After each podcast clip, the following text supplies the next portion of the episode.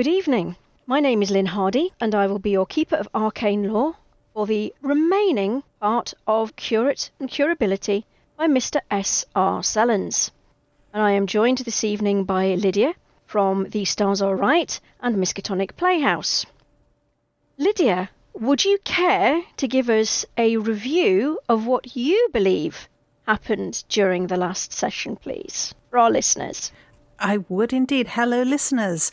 Miss Janitra Chatterjee has had a lovely summer, a lovely season in Brighton by the seaside, and she's made a very good friend, Miss Eleanor Mortimer, and they've become really close over the summer. On the final night of the season, before everybody heads back to their daily lives, she met Eleanor's brother at a ball, a very pleasant, perhaps a little bit melancholy man, a curate who lost his wife slightly less than a year ago. So it's kind of surprising that he's out in society so soon. Very surprising that he's dancing with ladies at a ball. But dance he did. And Janitra has decided he's the one. He really needs a nice woman to take away all his sad, sad memories of losing his wife and she's been invited down to the vicarage in Hampshire by her new friend, Miss Eleanor, and she's staying there and hopefully will have a ring on her finger before too very long. Now, the last time we saw Miss Chatterjee, she'd just visited the graveyard to have a look at Charlotte Mortimer's grave, and that's the Reverend Mortimer's late wife, who, as you correctly said, died less than a year ago. She died on the 3rd of December 1811, and it is currently the 18th of September 1812. And you were heading back to the vicarage for lunch, after which the Reverend Mortimer was going to take you on a tour of his church. And if that's not a hot date, I don't know what is. Oh, Probably what counts for a hot date in yes. Hampshire at this point in time, yes. pretty much, pretty much. You have to make your own entertainment.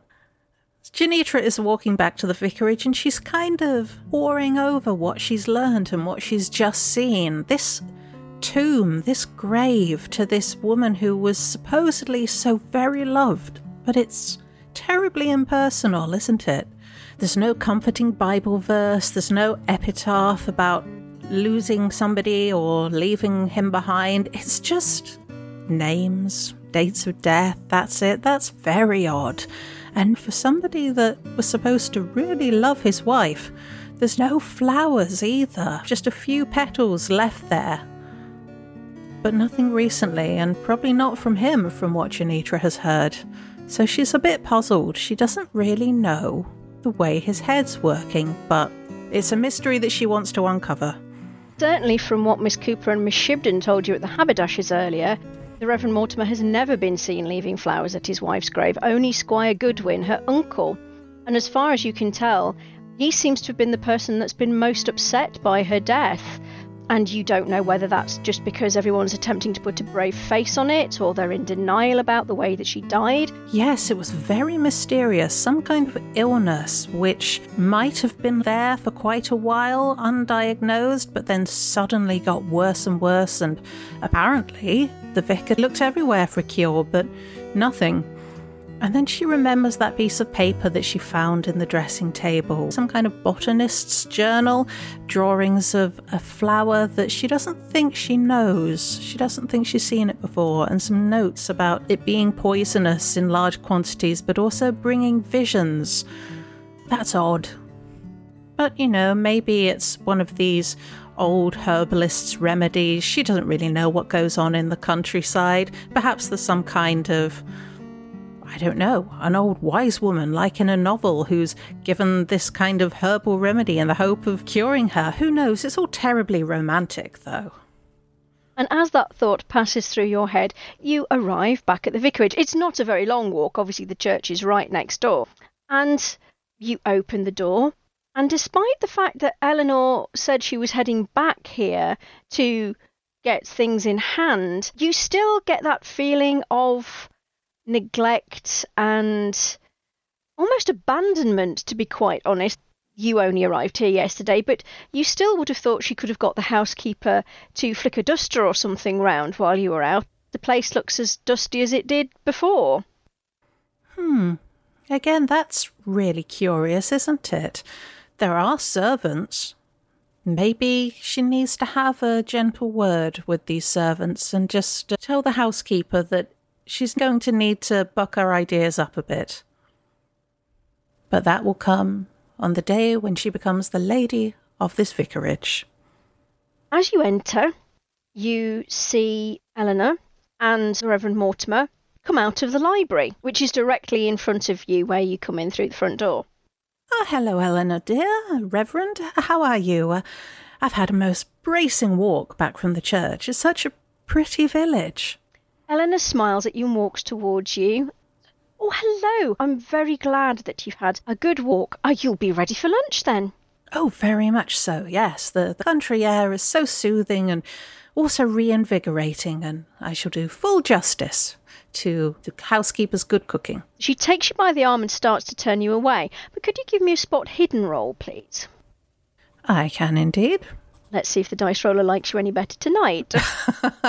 oh, yes, last session was the worst dice I've ever had in my life. Let's see what we've got. Ah, this hates me. 74 over 60. You think you catch a movement out of the corner of your eye as she's turning you away from the library door, but you just don't really see what it is.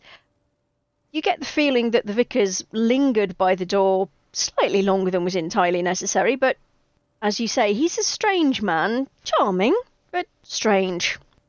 You head into the dining room. There, on the dining room table, is some fresh baked bread. And Eleanor smiles and says, well, I, hope you don't mind, but uh, there was a little bit of stew left over from last night. And seeing as you mentioned that you've just had a bracing walk, we thought that you wouldn't mind helping eat up the rest of it. Janitra puts on a very polite smile. It was terribly, terribly boring stew, but oh well. Oh, of course not. Waste not, want not. And you hear Reverend Mortimer come in behind you and head for his seat at the head of the table. He said, I'm pleased to hear you express such common sense, Miss Chatterjee.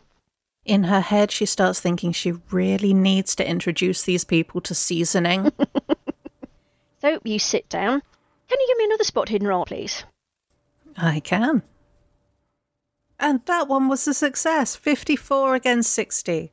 Now, this is definitely the same stew that you had last night, some sort of pork or veal or something.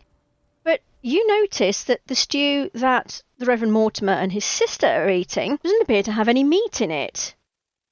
You didn't notice that last night. You're assuming possibly because of the low lighting in the room with the candles.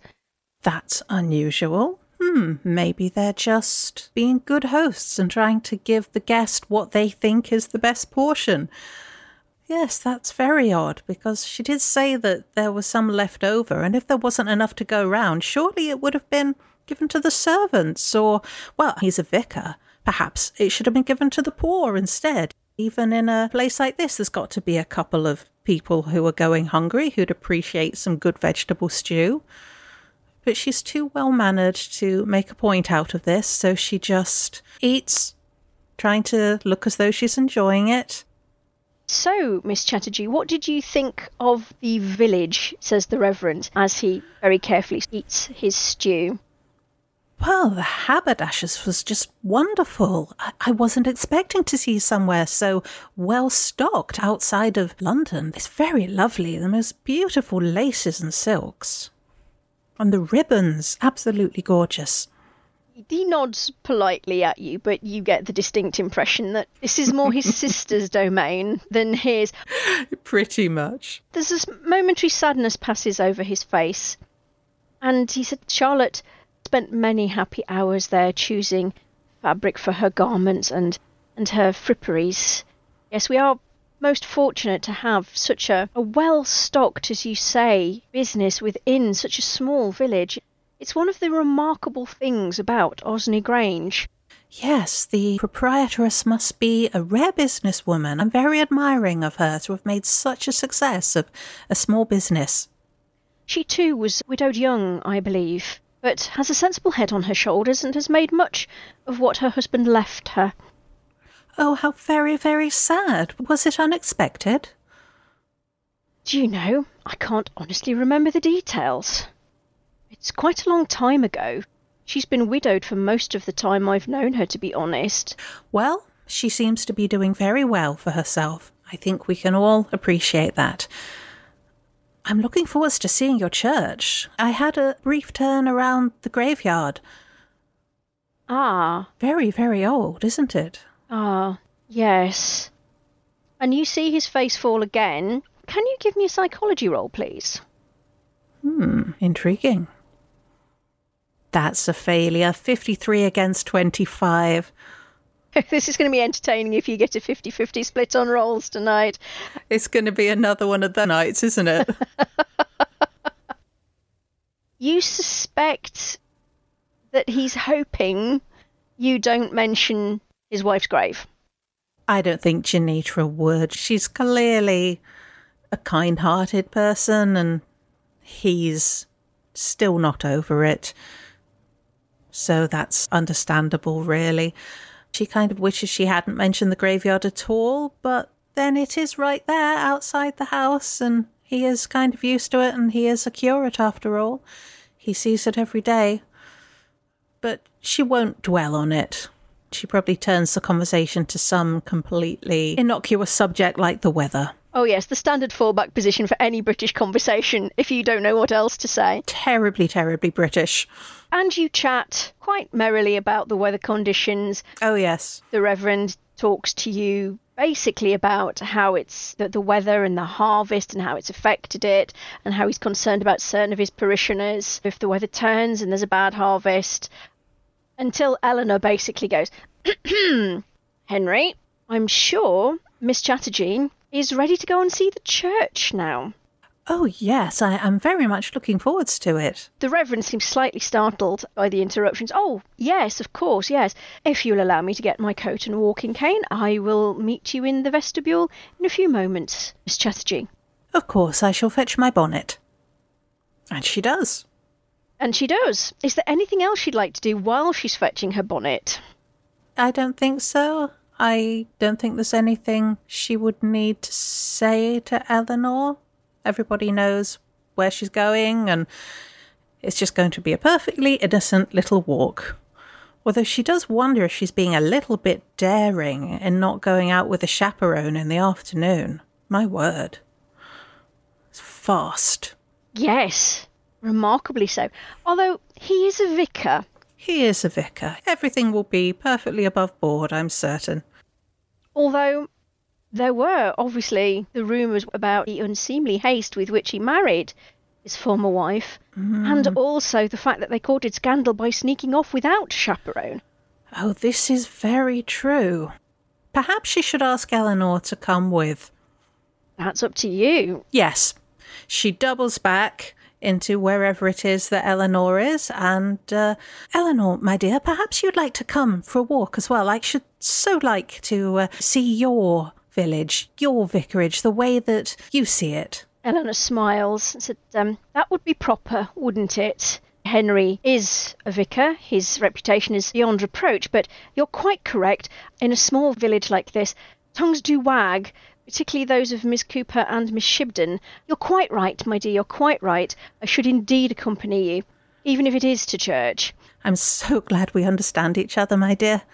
Have no fear, Miss Chatterjee. I think we understand each other perfectly. She's very glad she has Eleanor. So she comes with you into the vestibule. She gets her bonnet and her pelisse, and you head out with the Reverend Mortimer back to the church. Like you said, it's not very far away. Now, it's a small Norman church, and as we've already established, the graveyard next to it is very well maintained, in quite a contrast to actually the vicarage's own garden, which stands next door. At one end of the building stands a square tower, which just can be seen above the taller oak trees in the churchyard.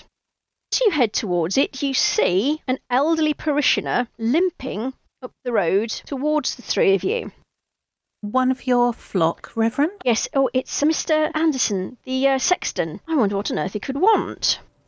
He works so hard. This is such a wonderfully well kept building. Uh, I should love to meet him. Oh, yes, yes, of course.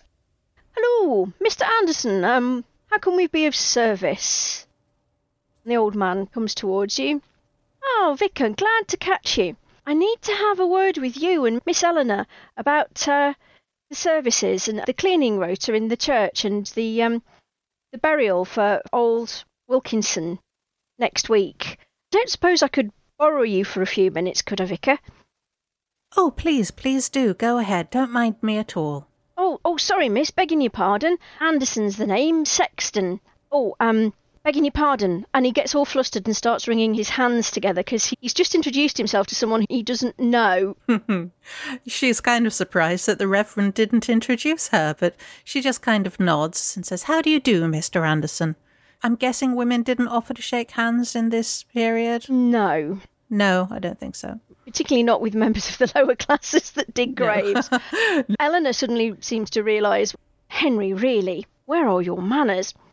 Mr. Anderson, this is our house guest, Miss Chatterjee. She's here for the weekend. We were just about to give her a tour of the church, but of course, if you need to speak to us, we'll be more than happy to um, Janitra, my dear, would you care to have a look round inside while we uh, chat to Mr. Anderson? Of course, I shall see you in there presently. Yes, um, it's not very large, but by all means do have a look round. Its beauty is in its simplicity, I think. Hmm. And Saint Sithney. Yes. Does that ring any bells? Is Sithney a saint that Janitra is familiar with? Give me a religion roll. Okay hard success 15 against 30. That's my one good roll for the entire scenario. Of course. Got it out of the way on some historical trivia.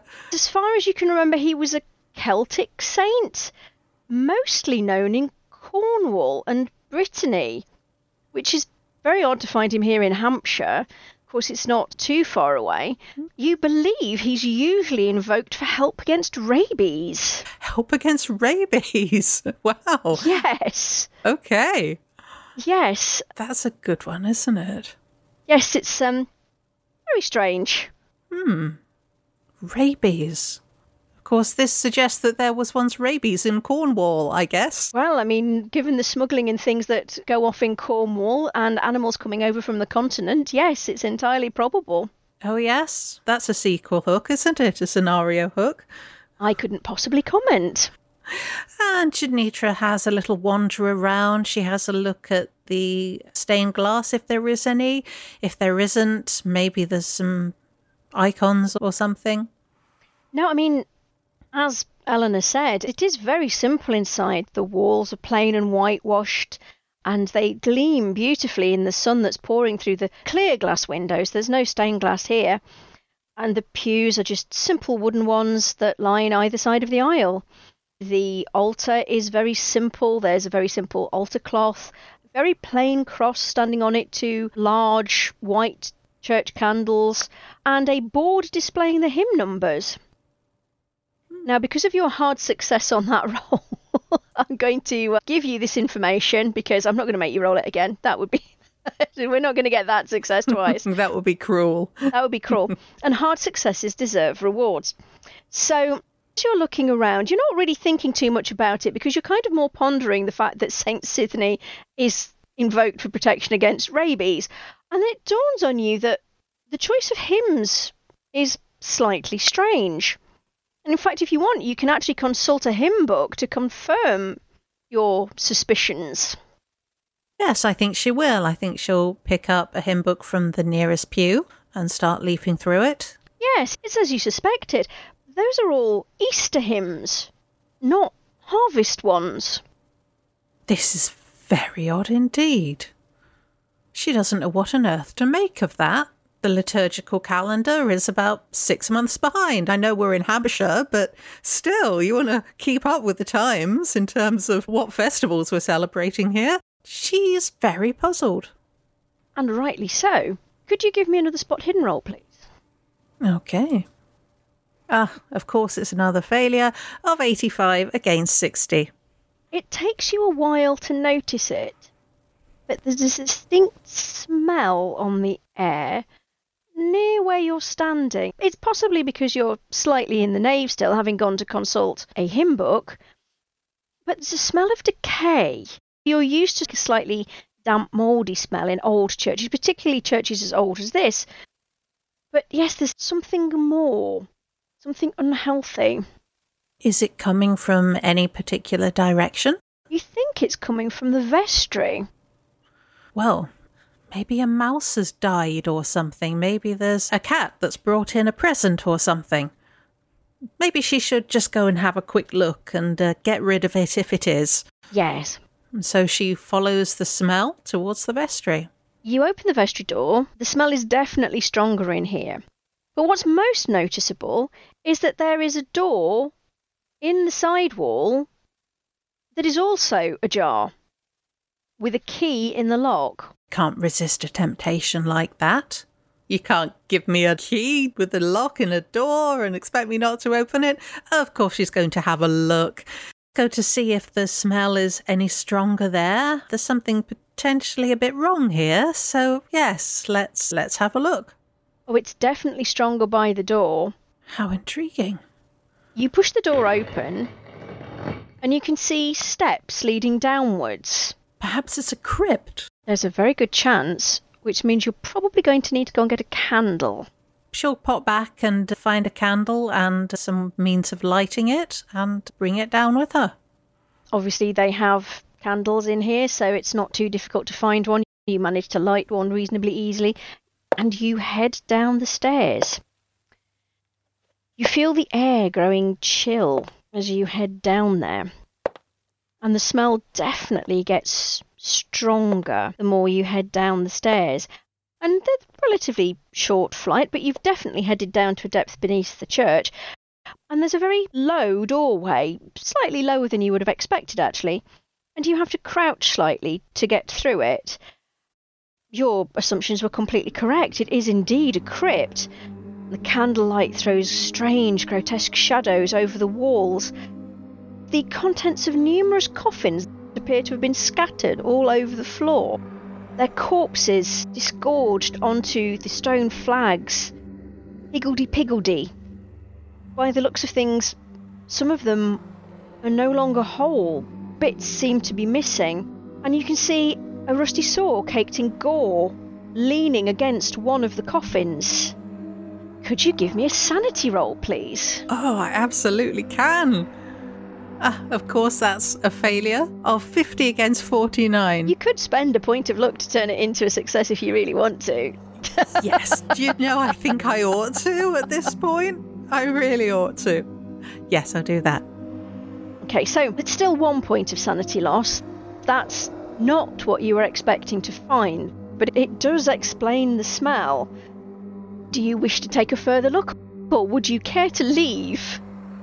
Janitra is absolutely shocked. She's appalled. Who would do this? What a terrible thing. Disturb the rest of the dead like this. And why? Body snatchers? You hear of such awful things happening in cities, but not in a place like this. This is dreadful. The vicar will want to know all about this, and presumably so will Squire Goodwin as the local lord. They must be informed, but she can't go running away just like that without finding out exactly what's happened here. So she does take the candle and, and look a bit closer. As she's doing so, can you give me a Know roll, please? Oh, this dice bot really does hate me. 91 against 75. I mean, you mentioned body snatching there. I mean, I suppose it could be, couldn't it? It really could. Yes, re- resurrection men, as they call Mm. them. Terrible thing.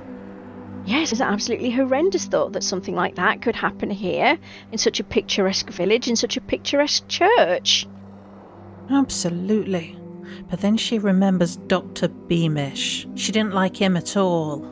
Maybe that's why she doesn't like him. Maybe it was intuition that there's something he's been doing, because who else would do this other than a medical man? That's very true, actually. And the rumours were that he did have to leave London for unsavoury and or unethical medical practices. Absolutely. You knew he was a wrong un. He was absolutely a wrong one. As Miss Chatterjee has more of a look around, you can see that, yes, a lot of the coffins down here have been opened. The bodies have been dismembered with the saw by the looks of things. although there are other marks that you can't quite work out, it seems as if the freshest corpses are the ones that have been sawn into, although most of the coffins have been examined for their contents. Well, she's just very thankful that Mrs. Mortimer, the late Mrs. Mortimer, is not buried down here and is out there in a tomb in the graveyard where people would see if it was disturbed. But I wonder who these people are, she thinks to herself, and, and tries to look at the coffins to see if there's any kind of plaque on them. Is there like any kind of brass plate screwed onto them to see their names? So they're quite recent, did you say? The ones that have been sawed? Yes, it seems to be the more recent ones. Yes, the names don't really mean anything to you. There's Hubert Farringdon, Eliza Farringdon, there's a Goodwin, and there seem to be other names that you suspect are possibly members of the local gentry. That makes it even worse somehow that it's the gentry. And Goodwin, she's heard that name before because he's the local squire. Makes it even worse that it's not quite the ton, but getting towards it, isn't it? Who've been mutilated in this way. Give me an intelligence roll as well. Of course. A hard success of 17 against 55. Now you think about it, the name Farringdon is familiar as well. Hubert Farringdon was Charlotte Mortimer's father, and Eliza was her mother. Oh no. The Reverend is not going to be happy, is he, when he hears about this? No, he is not. Oh dear, this is going to need some careful handling. She's going to have to talk to Eleanor about it, or maybe even if she could get Mr. Anderson, the sexton, away quietly to just find out who's been here lately. You can't just drop this kind of information on the poor Reverend. He'll be absolutely appalled. And it reflects badly on him as well. This is his church. They need information. They're going to need to solve this before taking it to the authorities. Exactly. What does Miss Chatterjee do? Backs away and goes back upstairs and tries to peek out of a window to see if they're still talking to the sexton or if Mr. Anderson is, is headed back off to do whatever he does in the graveyard. You can see three of them over in a particular corner of the graveyard. From the way Mr. Anderson is gesticulating, you're assuming they're discussing where the grave for old Wilkinson, whoever that happens to be, is going to be located. Since she's in here, she might as well have a look around the vestry to see if there's anything else about any record of who has keys to this place. Give me a spot hidden roll then, please. A hard success of 13 against 60. Has the curse been broken? Is all they needed to do lose some sand? You never know with this dice roller. you have a good look around, and there are record books. There's a list of hymns that have been sung. Uh, there's the liturgical calendar with various different things marked off on it in the diary. Um, there is a list of keys, and as far as you can tell, the only people who have them are the Reverend Mortimer, Mr. Anderson, the sexton, and there is supposed to be a spare key on a hook somewhere in here. You're assuming it's probably the one in the door. Absolutely. She was going to go looking for a spare hook to see if that was the key. But yeah, it would seem it would have to be, really, wouldn't it, logically? Well, somebody has been in here, but why did they leave the key in the lock? And then the horrible thought occurs to her maybe they're coming back. oh, goodness. So she rushes back into the main body of the church and sits in a pew and folds her hands and looks like she's just sitting there in quiet prayer. About five minutes later, you hear footsteps, multiple footsteps, and you hear the Reverend Mortimer, Eleanor, and Mr. Anderson chatting as they come into the church. And she just is murmuring under her breath, For thine is the kingdom, the power, and the glory for ever and ever. Amen. Oh, Reverend. Hello. Miss Chatterjee. What a lovely church you have here. So, so very simple and strong and classic. Norman, you said? Yes. Very old. Yes. Yes, it is, yes, from the time not too long after the conquest. Firmly rooted in the soil. A wonderful, simple place for prayer and reflection. Very much so, very much so. The the hymns. They're traditionally sung at Easter, are they not? Are, are they favourites of yours? You see his face fall again. They were favourites of Charlotte's. She used to help me choose the hymns every Sunday. Forgive me. I didn't realise which ones I'd chosen. They just said they were always her favourites.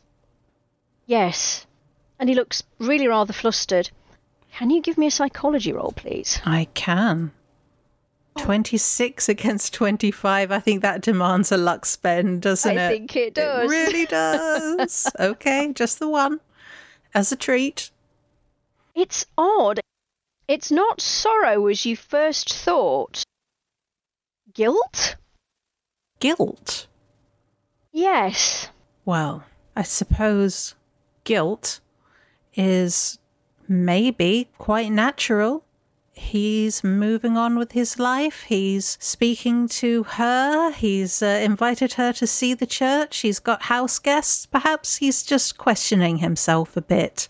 Maybe that's understandable. Yes. But she'll just try to look very understanding and say, I, I, I'm so sorry, Reverend. I didn't mean to distress you. Please, please forgive me. Oh, there's, there's nothing to forgive, Miss Chatterjee. You're quite right. It is a strange selection of hymns for this time of year, but there is nothing to forgive. And you see his sister basically take his arm and just pat it gently and affectionately. Is uh, your business with Mr. Anderson concluded? I, am sure he must have so much to do. This m- must be a lot of work for just one old gentleman. Aye, that it is, miss. None the worse for it, he says and smiled. I would think that's just about it, Vicar, if you don't mind. I'll let you get on showing your guest round. Thank you, Mr. Anderson. And he makes his excuses and, and leaves. Janitra's going to want to get Eleanor on her own, definitely. Needs to tell her what she's found down there in the vestry. And maybe they need to get out of this church altogether before whoever it is comes back. Ah, Eleanor, perhaps we should take another turn around outside. I'm sure that the good Reverend has work to do if there's a funeral coming soon. Oh, yes, if you don't mind. Is there anything that you would like me to show you about the church? Is there anything that you would like to know? Oh, actually, the tower. I would love to see the vista from the tower. Perhaps Eleanor and I could go up there. And is, is it safe to climb the stairs? Oh, I'm a, I'm afraid that it's just a ladder up to the bell loft. The ropes are just over there, as you can see, behind that. Oh, no, of course the curtain's in the way. And he wanders over and pulls the curtain so that you can see. I'm not sure that the ladder's really quite secure enough for you ladies. It's really only used by Mr. Anderson for maintenance, as required. Oh, well, not to worry. Just a passing fancy. I can quite understand, yes. Say Winchester Cathedral, magnificent views from the top of its tower. I'm afraid we are nothing compared to Winchester. Well, perhaps one day you can show me round Winchester Cathedral, Reverend. Yes. And she's immediately planning wedding venues in her head, and Winchester Cathedral is high on that list now. Yes, of, of course, yes. Well, if you will excuse me, I'll go and see to, yes, the the funeral arrangements, yes. I'll see you back at the vicarage later. Until then. And as soon as he's out of earshot, Janitra will grab Eleanor's arm and speak very urgently. Eleanor, who else has been in this church today? I don't really know. Is there any particular reason for you asking? Yes, there's something terribly wrong. The doctor, Dr. Beamish, does he ever come here? Not very often. He's not a particularly God fearing man. The brute. The crypt. I could smell something, so I went into the vestry and down the stairs into the crypt. It's been disturbed. The family there, the good people of the village, Mrs. Mortimer, the late Mrs. Mortimer's family, their bodies have been mutilated. Their, their coffins broken open. It's a terrible thing. We have to find out who did it, Eleanor, and we have to tell the Reverend, but I just don't want to upset him. We need to find out who did it before we go to him. You see her face go really stony. And can you give me a psychology roll, please? I can. the balance of Janitra's mind is disturbed with a fumble of a hundred. I had a fumble last time as well, didn't I? You did. They say this dice roll is a proper drama queen. Mm-hmm. You are utterly convinced that she's only just managing to control her anger. As is only right and proper, the defilement of someone's corpse after death is a very serious matter indeed. And she grips your hand and looks you straight in the eye. Miss Chatterjee, I urge you to say nothing to anyone. Please return to the vicarage immediately. I will go and speak to my brother about this matter. But for your own safety, say nothing. You, you think Dr. Beamish might seek to harm me? I wouldn't put anything past Dr. Beamish, to be completely honest. Oh, are you certain, my dear? You wouldn't like some company? I'll, I'll go if you think that's what's best, but. All right, I, I will see you back at the vicarage then. Thank you so much for bringing this to my attention, and you're quite right to confide in me. It's really only I who can speak to Henry about this. The fact that this is Charlotte's family, it's just. It's monstrous, positively monstrous. It is monstrous, you're quite right. Perfect word for it. All right. Please forgive me while I speak to Henry about this, but be careful. I will. I will. I will go straight to my room, and I, I, I won't move from there until I hear you return. That's an excellent idea. And off she goes, looking around her as she walks, making sure that she's not followed. As far as you can tell, there is no one else around. You can hear the sounds of digging. You're assuming that's Mr. Anderson digging the grave for next week's funeral. but other than that, nothing at all. And you make it back to the vicarage and up to your room with no incident. Somebody's making a Franken Charlotte, aren't they? Somebody is absolutely making a Franken Charlotte. Oh no. Okay. Yeah, she, she goes up to her room and kind of paces back and forth a bit and wonders what terrible thing she's stumbled over. This is absolutely dreadful. And she wonders how and when Squire Goodwin should be informed, because he, of course, is related to the late Mrs. Mortimer, and he's going to take this dreadfully, and he's going to need careful handling. He is indeed, you're quite right. And you wait, and time passes so slowly. It's been quite an emotional day. Is there anything that you'd like to do while you wait for Eleanor's return? Well, I know she said that she was going to stay in her room, but she's just too restless, really. I think she's going to go downstairs to the drawing room and kind of potter about there a little bit.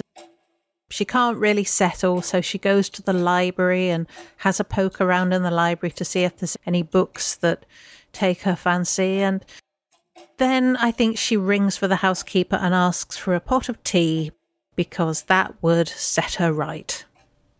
So you go to the drawing room, and it's as you remember it from last night, still undusted. The pianoforte sits forlornly in the corner.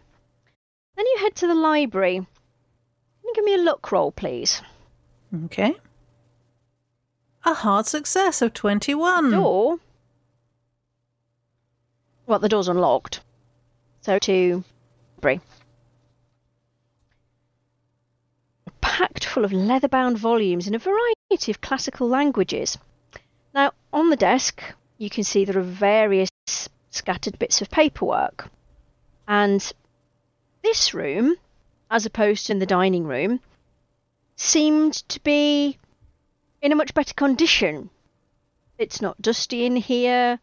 Um, it's very comfortable. It seems to be well used, but also what, which is in marked contrast to the rest of the house. How very puzzling. She'll definitely have to ask Eleanor to have a good old talk with the servants. Is there anything on botany on the shelves? You've Okay, what have I got for library use? Just 20, not brilliant. And of course, it's another failure of 64 against 20. we could, we could be while here you're searching sometime. for a book on yours appear to be in Latin. Um, from what rudimentary Latin your governess to drill into you. Um, so, something from the table. Me, please. I can. It's some kind of receipt or ticket, and it's William Clegg and Sons, Ostler and Chaise hire at the sign of the drum, Petersfield. Carriage to Portsmouth Harbour, one pound five shillings. Departing 11 p.m. September the 19th, 1812. Turnpike fees six shillings and twopence. Unsociable hours a pound, and second rider ten shillings. What's the date again It's today? September We're the in 19th, September 1812. today. Oh, somebody is going to leave the house today. Hmm, that's odd. Surely Eleanor would have mentioned if her brother was going to be leaving. He wouldn't leave them alone in the house, and certainly Eleanor herself wouldn't go. Portsmouth Harbour. And going on the turnpike, somebody's in a hurry, aren't they? Unsociable hours, leaving so late at night. Question for the period. Second rider, is that like somebody riding up on the box, like to help with the I'm luggage? assuming so, and the security? yes. It's No, not like it- an extra it will be- passenger. To help with the Okay. That's very mysterious.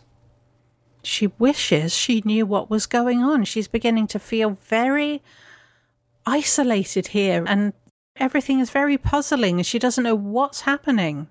Is she continuing to look round the library? Yes, I think so. She absolutely is going to be looking around the library. Her, her curiosity has really peaked at this point. You continue to look round, and as you do so, you're, you're still presumably searching for books on botany that you can recognise. When you open a book, it appears to be in Greek, and you find a piece of paper that seems to be marking one passage. And although you can't make head nor tails of the book itself, you can read what's on the note. And what is on the note? It seems to be some sort of story about someone called Artios, a Greek hermit who wandered across Europe, according to this, in the 13th century. Not much of a hermit, you think, if he was wandering out and about, but it's about a village that he came across whilst travelling through the Balkans. A young man was afflicted with a horrible disease, and the wise woman of the man's village performed some sort of ritual of cleansing in which she transferred the disease to a willing host, who was an old man who died shortly thereafter. How intriguing. Does it say what this ritual was? Something to do with the moon and an appeal to a goddess, and something about how the person who was healed would then later in life become a willing host for someone else's disease. Goodness. Well, it's a terrible story. Fascinating story, but what a terrible thing to transfer your illness onto somebody else. That's not at all how things are supposed to work. Is there anything else in the book? The, any pictures? She's going to leaf through it to see if there's any pictures of this this strange flower. She can't get it out of her head. The flower that was on the journal page that she found in the dressing table. Give me another library use roll. Okay. Oh, another failure of 52 against 20. There are things that almost look like it, but not exactly like it. There's very strange things happening in this village. Poor Mrs. Mortimer with her illness that nobody could diagnose, and now her family, their bodies being mutilated like that. This is not a good place. Something needs to be done about this. And this very unwholesome story, my word. And she wonders if Reverend Mortimer was driven to believing in this kind of story. Who wouldn't when somebody they love is being taken from them? Looking to get those feelings out, looking in terrible stories and trying to find alternative means of healing the one they love. But surely nothing like this. Surely not. He's a good man, a good Christian man. And the fact that his wife died suggests that even if he did attempt it, it presumably didn't work. Absolutely. It's just a story, that's all it is. Yes, it's a, it's a rather ghoulish one, but yes, it is indeed just a story. And with nothing else in the library taking her fancy, she goes back upstairs and back into her room and wait some more, I think. Shortly after you return to your room, you hear the front door open and close. You hear footsteps on the stairs and a knock at your door. Eleanor? Yes, it's me, Janitra. Oh, come in, my dear. How are you feeling? Oh, a, a little disturbed, if if I don't mind selling you. It's what a terrible thing to happen. H- was your brother? How did he take it? Not well, I'm afraid. He was. He was as angry as I've ever seen him, and so upset as well. It's just the desecration. I don't blame him. It's dreadful. So, how are we going to find out who did it? I know that there aren't that many keys available. Just that one spare key that was left there on a hook in the vestry, and whoever it was must have used that one to get in, although I suppose it could have been Mr. Anderson the sexton, but but why? Why would he do that? Oh no, it's not Mr. Anderson.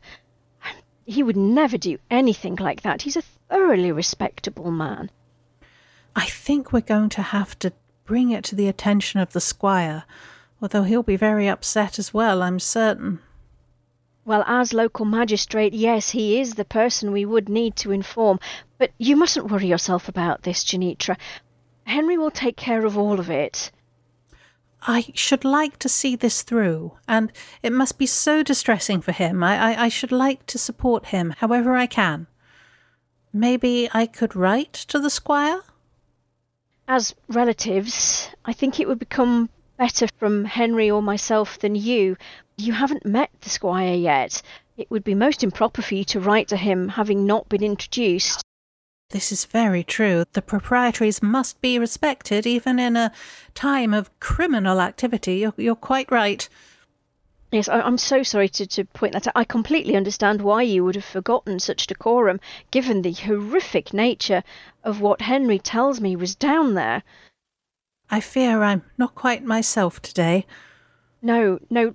Shall we retire to the drawing room for a cup of tea? I'm, I'm sure that will make you feel so much better. Yes, absolutely. That, that, that will always bring matters back into perspective, won't it? Yes, it will.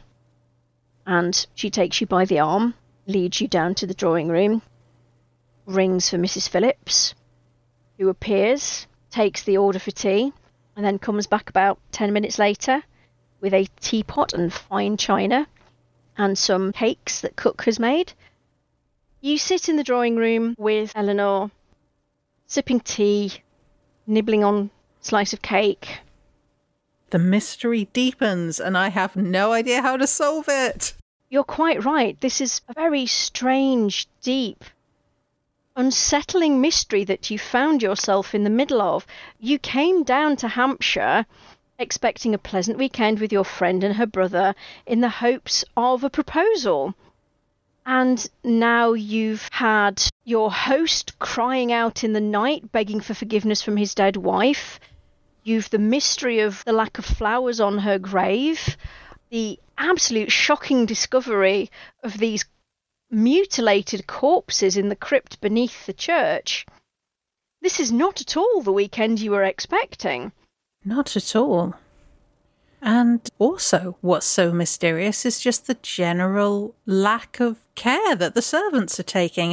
And maybe for a Regency gentlewoman, that's the most disturbing thing of all. Yes, the shocking breakdown of housekeeping here is, is quite marked.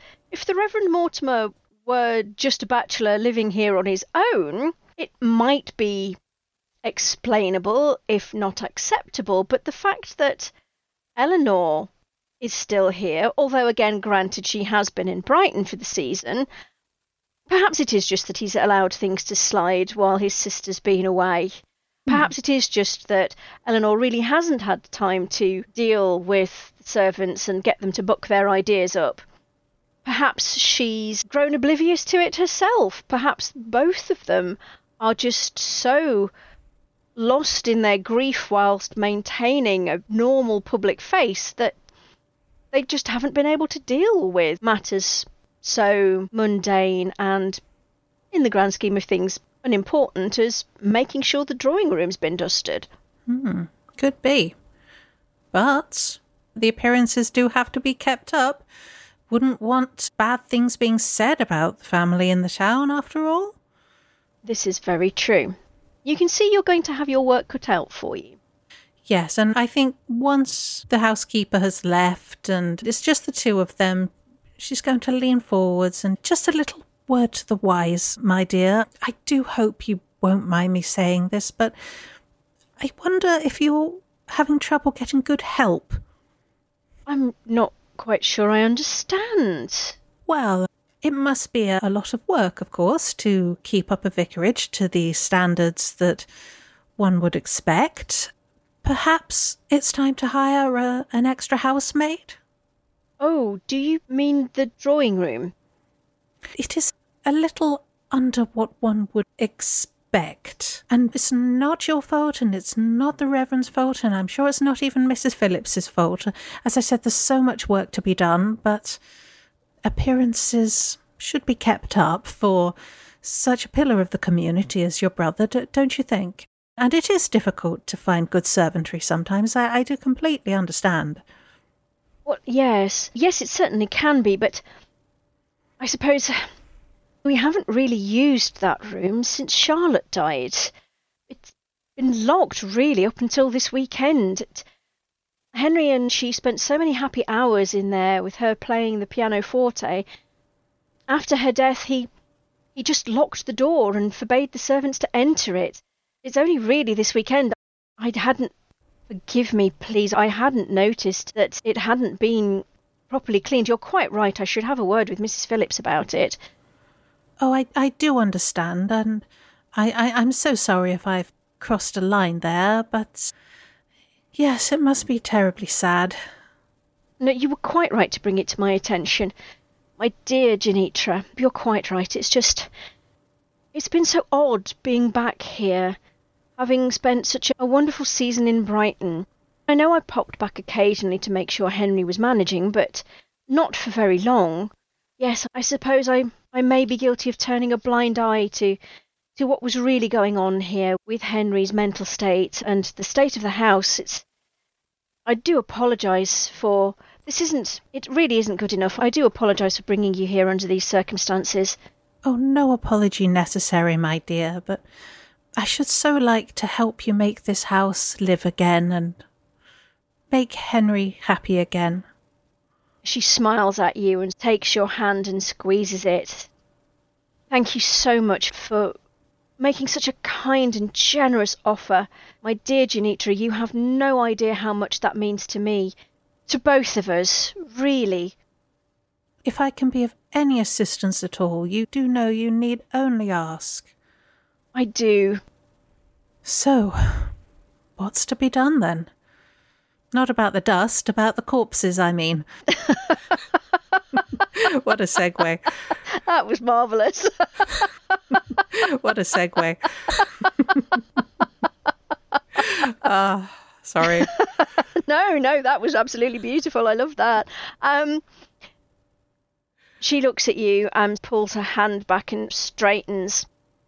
Henry will mention it to Squire Goodwin when he comes for dinner this evening. Ah, he's coming to dinner. Oh, yes, I'm in the shock of your discovery. I completely forgot to mention. Yes, Squire Goodwin is coming for dinner this evening. Well, I shall look forwards to meeting him then. He's the magistrate, you say, and he was dear Charlotte's uncle? Yes, very fond of his niece. She spent so much time at Osney Grange Manor, the actual Grange, while she was alive when she was younger. That's how she met Henry, was at a ball there. How romantic. Oh, yes, very much so. The Grange is a beautiful building. Hopefully, we'll be able to visit the Squire there. Yes, he's going to be most distressed by this news. But I'm, I'm sure Henry will handle it with tact and diplomacy once the Squire arrives. Yes. Potentially after dinner when the gentlemen withdraw. I would have thought. It's not really something one wants to discuss before dinner. No, certainly not. Not by the look of those bodies. Try not to think about it, my dear. I, well, it's difficult not to, really. I never would have thought that anything like that could happen here. No. It's quite shocking. Certainly not what one expects in such a peaceful and beautiful village as this. Absolutely not. Well, I. Perhaps I should go and dress for dinner? Yes, I believe the squire is due a little earlier, so we may make formal introductions. Well, definitely a gentleman I shall look forwards to meeting. I'm sure he will enjoy meeting you too, my dear. If there's anything you need, please call, and either myself or Mrs. Phillips will get it for you. Thank you. I think I would enjoy a hot bath to warm myself up and get rid of the cobwebs from the mind after seeing such a horrible sight today. Perhaps you could ask maids to bring up a bath. Yes, of course. I will ask Mrs. Phillips to take care of that for you. Thank you, dear. And in due course, a copper bath and pails of hot water are brought to your room so that you may get yourself thoroughly scrubbed clean for the evening's proceedings. She can still smell that horrible smell of rotting corpses, and so I think she's taking big breaths of lovely lavender and rose scented bath water just to try and drive it out. Definitely. So, feeling pink and scrubbed and fresh, Mrs. Phillips helps you get ready for dinner. Is there anything else in particular that you'd like to do before you head down to meet Squire Goodwin? No, I, I, I don't think so.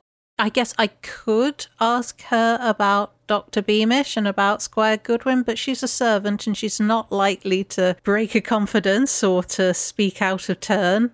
So that would probably be a fool's errand, I think.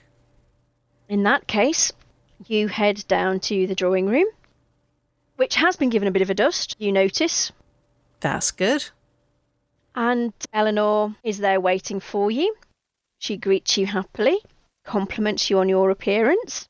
Reverend Mortimer joins you slightly afterwards, and then drops something of a bombshell. Uh, it's, um, Eleanor, uh, Miss Chatterjee, um, I've invited uh, another guest for dinner this evening. Well, I'd say invited, he more invited himself.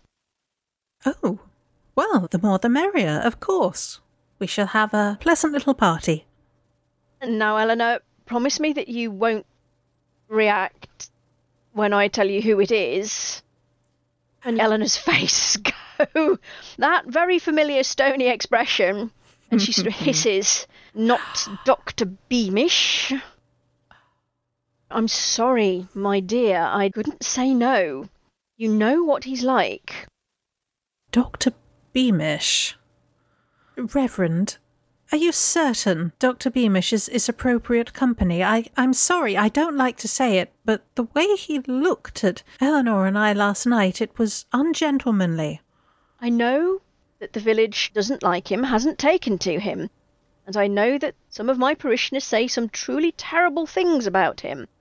But he was most kind and considerate, and did everything within his power to help my poor dear Charlotte in her final weeks and days.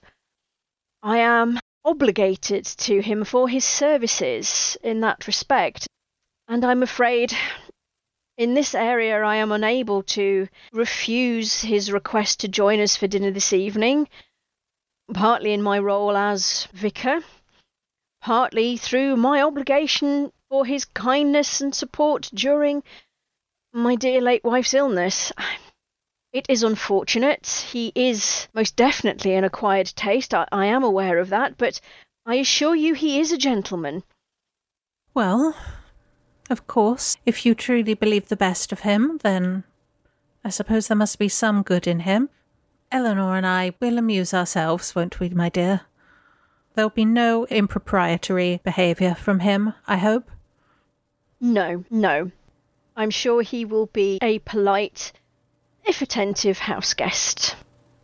And she gives Eleanor a supportive little smile, but with a kind of slight eye roll. We're going to have to watch out for each other when the creepy guy is around, aren't we?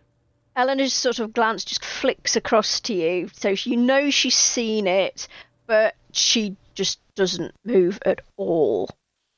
Well, Eleanor, shall we shall we go and make ourselves comfortable and prepare for the evening? And as you say that, there is a knock at the door. You hear Mrs. Phillips answer it. Ah, Squire Goodwin. Mrs. Phillips, it's lovely to see you again, my dear. Janitra gives a big smile and waits to be introduced. She curtsies as well. So, in the doorway for the drawing room, there is an elderly gentleman, you'd say probably about 70. He has a very careworn face, although his frame is particularly robust. You assume from all this healthy country living. He's dressed in a very old fashioned manner, and in fact is still wearing a powdered wig, which looks slightly comical. There's just. I don't know. There's just a comforting solidity about him, shall we say. He's old school. Mm-hmm. Maybe he reminds her of her father or an uncle or a grandfather or some kind of gentlemanly older relative. Quite possibly. I think she instinctively probably likes him, even though she doesn't know him yet. Henry, my boy, Eleanor, my dear, and who is this charming young lady that I see before me? And Henry does the introductions. Squire Goodwin, this is Miss Janitra Chatterjee, a good friend of Eleanor's. They met at Brighton this year, and Miss Chatterjee very kindly agreed to accompany Eleanor back to the Grange for the weekend, now that the season has ended. How do you do, Squire Goodwin? Most pleased to make your acquaintance, my dear, he says, and again sort of bows at you, but doesn't attempt to take your hand or kiss it or anything like that. Very old fashioned, very formal. I hear that you're the local magistrate. That I am, my dear. Far more years than anyone should rightfully do something so silly as this, but someone's got to do it, you know. of course. Well, I'm sure you're a pillar of the community, sir. One does one's best, Miss Chatterjee. One does one's best. Yeah, she likes him, I think. He seems very pleasant. And I think instinctively she feels that he's going to be able to deal with this terrible thing that she found in the crypt. And she hopes that she can be involved in that conversation, even though it's not something that would normally be expected of a house guest or a lady. She doesn't want to let this drop. She wants to see this through. She wants to be there for Henry and for Eleanor. And Henry basically offers everyone a small glass of sherry while you're waiting. And you're just about to start making polite conversation with Squire Goodwin when there is a resounding knocking at the door. And whoever it is doesn't even wait for it to be answered by Mrs. Phillips. They just let themselves in. The horror. And Yes, it is the uh, rather corpulent gentleman that you saw last night, Dr. Beamish. Dr. Beamish, how do you do? Very cool, polite, slightly standoffish. This really rather oily grin fixes itself to his face when he sees you. Well, I say, Henry's done rather well for himself with his choice of dinner guests this evening. Top marks, Henry. Ew. oh, he is a creepy guy. Yeah, you could see Eleanor's just positively vibrating. Don't suppose we can encourage you to uh, play us a tune on that piano forte, my dear? Liven the evening up a little? Oh, I, I wouldn't dream of stealing the spotlight. Can you give me a psychology roll, please? Mm-hmm. She remembers this for Charlotte's pianoforte. In that case, I'm going to give you a bonus die as well.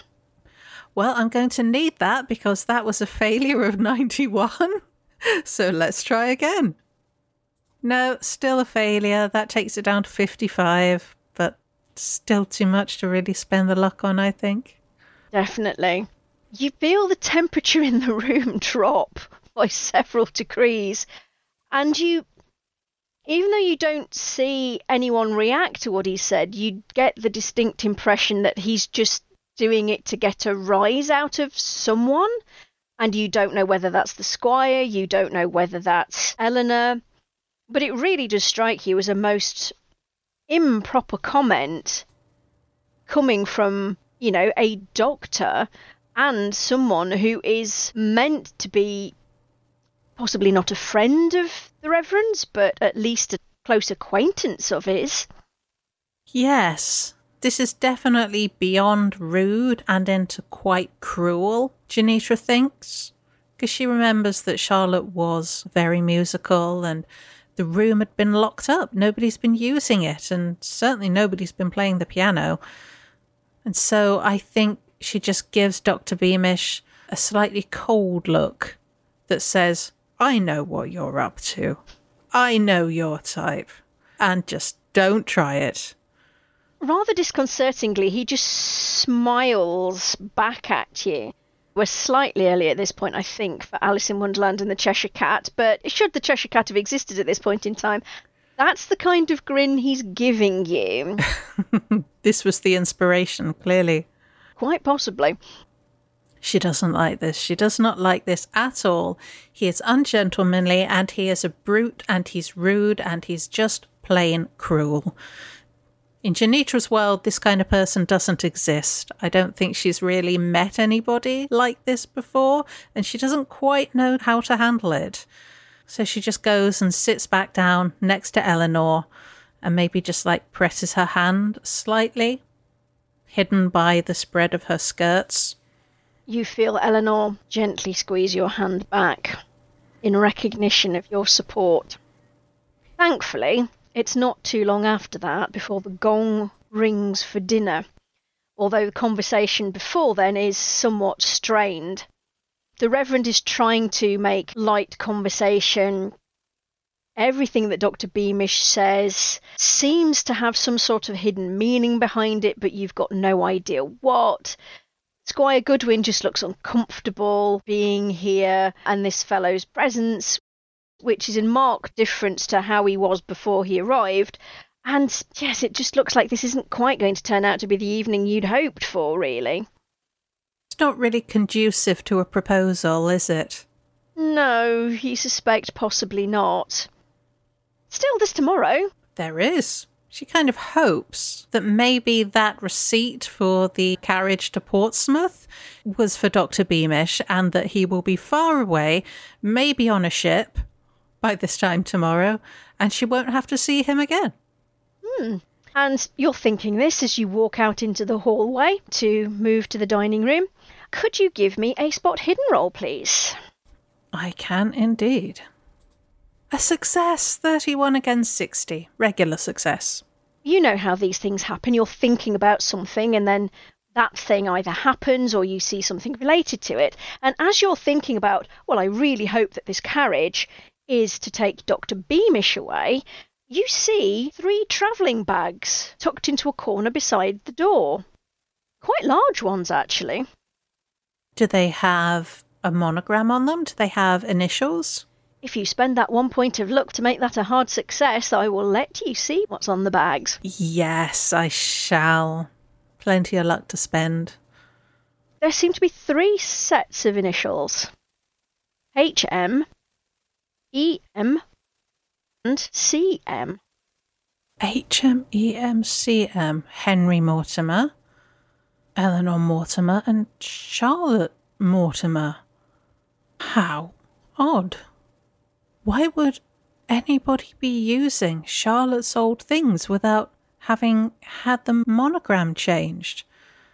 And more to the point, why would Henry and Eleanor both be leaving tonight? If there's some emergency, then surely they would have told her and they would have arranged a carriage back this evening. This is very odd. And that feeling of not really being in the world that she's familiar with, where people do predictable things and where people say predictable things, comes back to her. Oh, is somebody taking a a journey this evening? Eleanor looks at you and says, "Oh, oh, um, no, no, um, as part of, well, following up on your instructions, it's uh, merely some things to take to the uh, the poor and needy of the village, some old linens, clothing, bits and bobs to donate to those in need That's no longer quite of the standard that vicarage would require, but too good still to throw away. Well, that that's very kind of you, Eleanor. Can you give me a psychology roll, please? I was going to say, do I believe her this blatant lie? Yes, you do. With another horrible failure of 80 against 25. You could spend 60 points of luck, Nah. but I think that might be overdoing it a bit. Oh dear. Yes, I think it's more a case of you want to believe that's the truth. Because the alternative is frankly quite disturbing. Absolutely. Yeah, she gives a kind of a small smile, but her heart's not really in it. Surely Eleanor. Eleanor's my friend, she thinks. Eleanor would not lie to me or do anything untoward, and she certainly wouldn't run away in the middle of the night and leave me here in a house that I don't know, far away from my home. I'm just being paranoid, she thinks, after seeing that horrible scene in the church. Yes, it obviously disturbed you. I'm sure there's a good explanation. Yes, there must be a good explanation. Must be. It's obviously disturbed you far more than you thought. It really did. Even the tea didn't help. No, some things even tea cannot put right. Wow. It's a shocking statement to make as an English woman. It is. This is very serious business here. You're led into the dining room, which you can see also has had a feather duster flicked over it, although perhaps rather more hurriedly than the drawing room. Henry takes his place again at the head of the table, and you find yourself sat next to Eleanor, leaving Dr. Beamish and Squire Goodwin on the opposite side of the table. Place at the far end of the table, opposite Henry, you notice, is left empty. There is no place setting, though. You think that might have been. Hmm. You're quite relieved, actually. Given the way today's gone, you wouldn't have been at all surprised to see one, but you're somewhat relieved that there isn't one there. Good stuff. Thankfully, you are opposite Squire Goodwin, not Dr. Beamish. Oh, good. And Janitra makes polite conversation and hopes that it will not be the stew again for dinner. Well, the first course is a soup, perfectly respectable vegetable soup. Quite tasty, if you've never been introduced to an interesting spice in your life. but you know, perfectly passable, perfectly appropriate for a country vicar. And the wine that you have with that is also perfectly acceptable. You get the distinct impression that the Reverend is not one for creature comforts in particular. So the food is good and hearty, the wine is solid if unremarkable, is part of the whole that you've been getting in terms of everything that you've seen here that didn't involve dismembered corpses in crypts. Perfectly modest, perfectly respectable and frugal. And Janitra thinks, well, maybe she'd be marrying down a little bit if she did marry the vicar, which is a slightly disturbing thought for her because she does enjoy her creature comforts and she does enjoy her luxuries. She grew up pretty wealthy, to be honest, but, well, maybe under her guidance things won't be like this forever. Maybe she can introduce him to some of the little finer things in life and she'll write to her uncles back in Kolkata and maybe they can ship her over a few boxes of spices. That will be a good place to start to introduce him to some of the more exciting things in life. After all, you know it's not because he doesn't have the money. Charlotte's death left him quite wealthy by all accounts.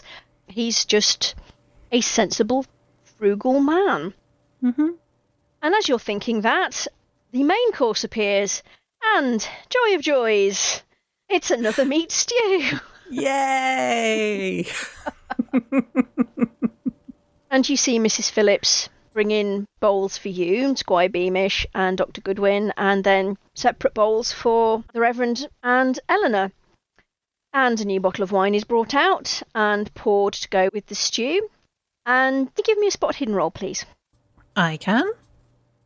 64 against 60. Yes, I'm going to spend four points of luck, I think.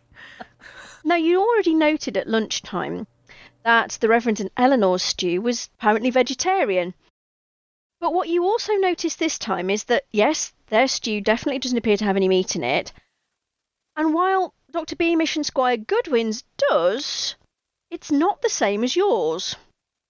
As in, it's a different kind of meat? Yes. Yours looks exactly the same as the meat that you've had since you arrived here, Theirs appears to be beef. How odd. How odd. I think maybe she thinks this is the housekeeper trying to be culturally sensitive. Maybe they've assumed because she's Indian, assumed that she's Hindu. She's not, she's a Protestant. But that's quite a nice kind of thing for them to have thought of, really. Mm-hmm. It is. Can you give me a luck roll, please? I can.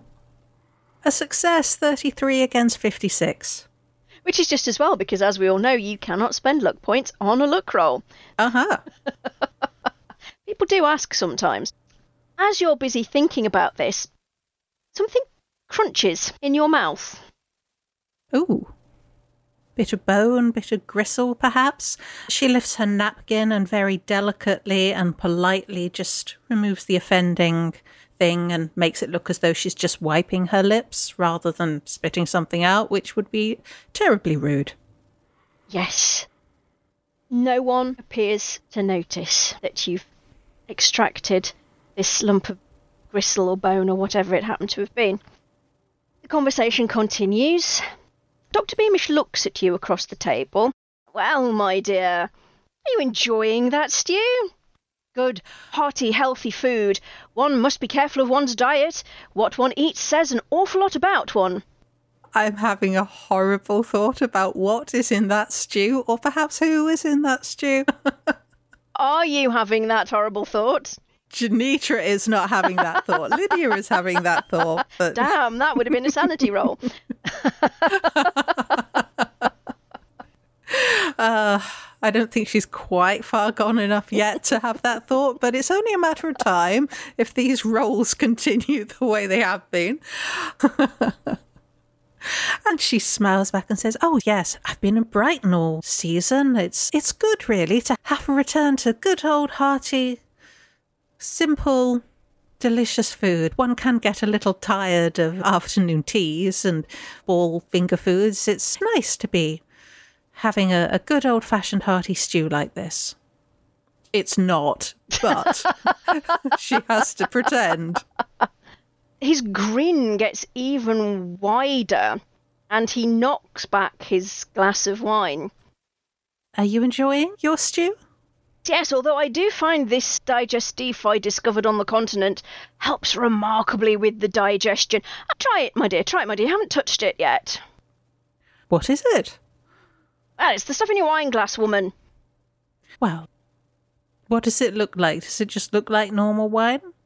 It does. It looks like red wine. Hmm. Again, slightly weird pairing for stew with pork and veal in it as a white meat, but suitable for what he's drinking. And she'll take a sip just to be polite. It tastes herby when you first take a mouthful, but then afterwards you get this distinct bitter taste. Well, I'm afraid I don't know much about wine. I've never really developed much of a taste for it. Now, tea, if you ask me about tea, I could hold forth on the properties of tea for a very long time. You said you discovered this on the continent, so you've been travelling. Ah, yes, well, as every well educated young man really should, my dear. Ah, the grand tour. Yes. How lovely. Ah, yes. One learns so much by immersing oneself in the culture of other countries, I find. I do detect a kind of herbal note. Is that what wine experts call it? It's been infused with something? Yes, a selection of herbs to help with the digestion. Make sure things don't sit heavily during a hearty, healthy meal. And this is a traditional drink, you say? Whereabouts is it from? Oh, it's from the Mediterranean somewhere. I forget where exactly. I bought quite a few bottles back with me, and then I had a man analyse it to work out what was there, and I've been making my own ever since. What a fascinating hobby. Yes, well, one must find something to entertain one in these quiet English villages. There's not always a lot of entertainment to go around, if you know what I mean. Mm, yes, I'm sure I do. And you grow the herbs yourself? Yes, I have an extensive herb garden at the cottage. I see. What are they called, these herbs? Oh, I won't bore you with their names. There's a little bit of rosemary in there, some thyme. Nothing else that you'd probably recognise. A young woman like yourself, I wouldn't imagine you'd be all that familiar with the sorts of things that go on in a kitchen. Uh, no, you're absolutely right there. I've never really been into gardening, I must admit. You're sure you hear him mutter good, good under his breath? Oh dear. Oh, she's walking right into this, isn't she? the question is do you drink any more, or is that one taste of it, that sip, more than enough for you? No, I, I think she might just occasionally take very small sips just to be polite so it doesn't look as though she's rejecting it. But no, I, I think she drinks mainly water. I'm assuming water was served as well at the time. I'm going to say yes, because I'm also going to say that the vicarage has its own well, which has a good, clean water supply. And we're in Hampshire, so we've got that nice, chalky, clean water, don't we? So. Exactly. It's not like getting water from a pump in one of the cities. No. Nice. Is Eleanor drinking it? Eleanor certainly seems to be drinking it, yes. The squire you can see is drinking it, but again you suspect more out of politeness than anything. In fact, he even makes a comment of, yes, um, interesting. Not sure I'd want it every dinner, but, um, well, you know, if, if you say it helps with the digestion, I, I don't suppose it's any good for gout, is it? And the two men start to have a discussion about the best ways to avoid gout and to treat it. Slightly odd topic of conversation for dinner, but at least it means he's not talking to you anymore. yes, I think by the end of the main course, she's probably drunk maybe a third of a glass worth, just little fairy sips again, just to be polite. And she just makes conversation with Eleanor about just general things, about maybe about the herbs in the wine. Is Eleanor into gardening? Does Eleanor enjoy flowers and herbs? She enjoys flowers, but she's not really a gardener. She doesn't mind pottering in the garden and picking blossoms for mm-hmm. arrangements in the house, but she's not a gardener. the gardener that they usually have hasn't been taking much care of the garden lately because it just got forgotten about. But she assures you that next year, obviously, the garden will be looking much more its usual self. And just to check, Eleanor's plate, is that obviously beef or. No, that's vegetarian again. That's vegetarian, sorry, yes. This is very odd, isn't it? And Mrs. Phillips comes in and takes away the plates and reappears with a suet pudding. The wine glasses are taken away, new wine glasses are procured, and another red is poured into them from a different bottle, this time to the one that was used for the main course.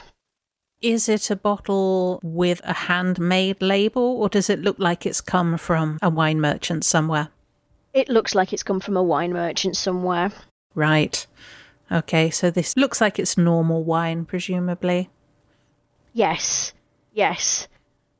And as Mrs. Phillips is serving you, Dr. Beamish suddenly sneezes very loudly and theatrically, startles you. Mrs. Phillips nearly spills custard on your lap because she's so surprised. Can you give me a spot hidden roll, please? I can. A hard success of 27 against 60. You notice several things. The first thing you notice is that Squire Goodwin seems to be getting a little sleepy. He seems to be having trouble keeping his eyes open. The second thing you notice is that Eleanor just sprinkled something in your wine glass. And the third thing is that the Reverend Mortimer saw her do it. Ooh, this is a really disturbing development. Eleanor, Eleanor, my dear, what are you doing? I don't know what you mean. My wine glass. I distinctly saw you. My dear Miss Chatterjee, I assure you I've done nothing at all to your wine glass. I merely moved it out of the way to make sure that you didn't knock it when you jumped. Is it more of Dr. Beamish's herbs? Something to help with the digestion, perhaps? She's trying to give Eleanor an out here. Yes, that's exactly it, yes. Well, You didn't seem to have taken too much of it last time, so the doctor indicated that I should, um. Yes, yes, young women need help with their digestion. You know, good hearty food, it's hard on a woman's stomach. The fairer sex are not as robust as we gentlemen, and uh, need a little extra assistance. It's good for what ails you, my dear, really. Drink up. oh, oh, I really hate him. I really, really hate him. oh, he's terrible, isn't he? Oh, yes. Janitra's not going to drink any more of this wine, and she's feeling really quite upset that Eleanor would deceive her like this. I mean, she thought Eleanor is like her ally in this, and Eleanor doesn't like this horrible man either. And what is going on? And she's distinctly starting to feel that she's in danger. And maybe she needs to leave the house first thing in the morning. Maybe she made a terrible mistake coming here. Yes, you are seriously beginning to wonder that. And as you took into your suet pudding, you ponder these things. You notice that the conversation seems to be taking a darker turn. The candles are growing low. Squire Goodwin is most definitely fast asleep in his chair now. And the Reverend Mortimer turns to you and says, Miss Chatterjee, what are your thoughts on death and forgiveness? Are there some sins that can never be forgiven? Do you believe that there is a heaven where our loved ones are waiting for us? I believe there is a heaven. I believe that with all my heart, Reverend. In in terms of forgiveness, I I don't know. I I hope I have never done anything so terrible to anybody that I should need to consider that. And neither has anybody done anything so terrible to me that I've ever really had cause to think about it. Why do you ask? Forgive me. Perhaps it's melancholy brought on by what you found in the crypt this afternoon. But I have to admit, my dear Miss Chatterjee, that my faith was strongly shaken by what happened to my dear Charlotte. And it has been shaken further by your discovery. Perhaps it is the season, perhaps it is attempting this re entry into society. I don't know, but my thoughts have taken a darker turn this evening. Well, into every life there is a little rain, is there not? And does the good book not tell us there is a time to mourn and a time to dance? It does indeed. It does indeed, and I hope my time to dance will be forthcoming soon. I truly do. I feel sure of it, Reverend. Very sure indeed. And he looks at you and smiles. Can you give me a psychology roll, please? I can. Oh, 95 against 25. What is wrong with my dice pot? He looks at you very seriously, and you can't tell whether it's the wine or the food or everything that's happened to you, the thoughts that are whirling around in your head. But for the life of you, you cannot make out what that expression actually means. You don't know whether he's trying to impart his thankfulness for your understanding, or whether he's considering you as a suitable means for him to acquire that happiness. You really don't know. Reverend, I, am sorry, I know this is not suitable conversation for the dinner table, so I'm afraid you will have to forgive me, but what I saw in that crypt. We have to bring whoever it was to justice. Yes. Yes, perhaps we do. Yes. Can you give me a con roll, please? Oh dear, I've been poisoned. In a, something that will shock and appall you. Failure of 83 against 65. Right. Now, for reasons, which I'm sure you're probably going to be able to guess, I'm going to give you a bonus die on that roll. Okay. It's the wine, isn't it? I only had a little bit of the wine. Let's see. Oh, that's much better. Oh, that turns it into a 25, which is much more like it. And it also makes it a hard success, which is more important. It does. Now, you are feeling slightly drowsy, slightly muddle headed. Your limbs feel heavy, but you can still think. You still feel in control of your own actions. And there's just something about the way that he said, probably, and you're fairly certain he looked at Dr. Beamish when he said it, makes your blood run cold. Although you feel numb, really, and don't particularly react at all. Reverend Mortimer, what was in that wine? Looks you straight in the eye and says, There was nothing of consequence in that wine. You will forget all about it. And you get the distinct impression from his tone of voice that he's expecting a certain response to that. I don't think I shall ever forget today, Reverend. Dr. Beamish, what, what are you doing? You're a medical man. What did you put in that wine? And why? This is not a digestif. Look at the poor squire. He's asleep. Right here at the table. And Eleanor, you're my friend. What are you doing? Why are you helping this man? I'm doing what must be done, my dear Miss Chatterjee. And as you look across the table as Dr. Beamish as he rises, you realise that he's pointing a flintlock pistol at you. Oh no. Dr. Beamish, put that down. I don't think so, my dear. Henry, would you take the lovely Miss Chatterjee to our appointed place?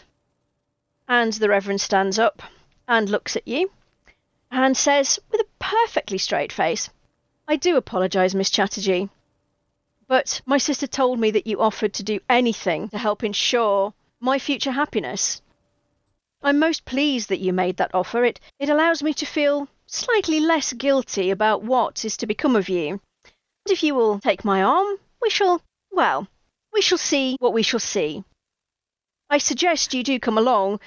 Dr. Beamish is more than capable of shooting you. You see, we don't require you uninjured for what is about to happen. I'm sure you understand. It's nothing personal at all.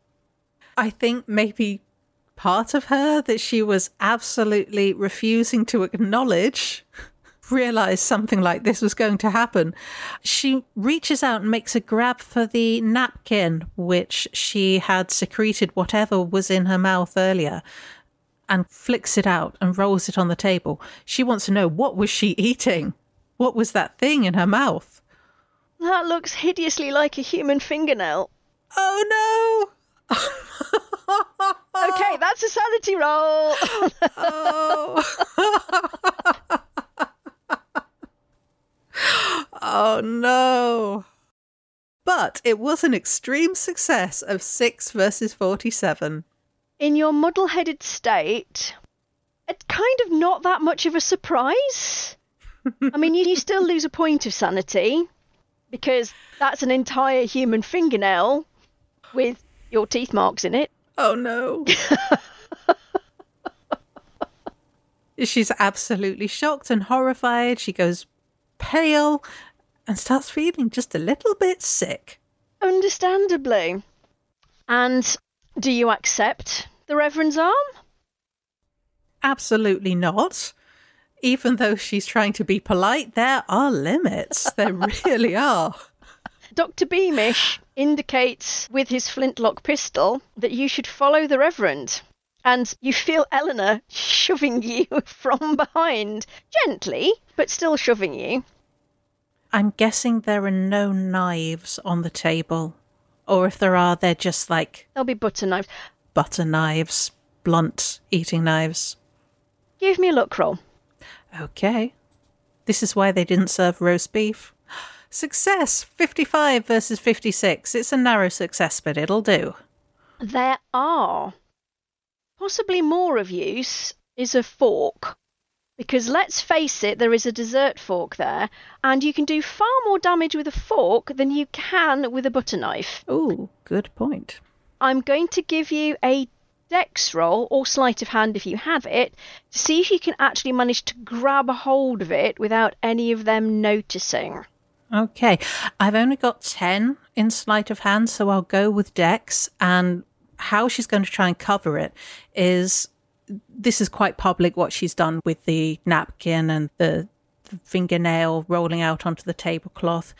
And I said she'd gone pale. So she's going to clamp a hand over her mouth and look like she's about to be sick and grab onto the edge of the table to keep herself upright. That's how she's going to try and cover it. Go for it. So let's see what happens. of course not. 97 against 60. That's not a fumble, though, is it? It's not because your skill is above 50%. percent Mm-hmm. So you would only fumble on 100 in that case. Do you want to spend 37 points of luck to turn that into a success? Oh, it is really tempting. I've got 56 luck. Oh, that's an awful lot when you don't know what's coming. It is for just a dessert fork. I think, to be honest, she could just be pokey with her fingernails rather than her cake fork at this point. Yes, you, you sit down and your hand sort of darts towards it, but then Dr. Beamish goes, ah, ah, ah, ah, and waves the flintlock menacingly in your face. And she gives him a very cold look and with great dignity. She stands up and sweeps out of the room. Upstairs, young lady, upstairs. And the Reverend heads up, and presumably you follow him. Eleanor is just behind you. Dr. Beamish is following up at the rear, presumably to make sure you don't attempt to make a break for it. Is there any sign of any servants in the house at this point? No, absolutely none. Of course, they might well be in on it. Who knows?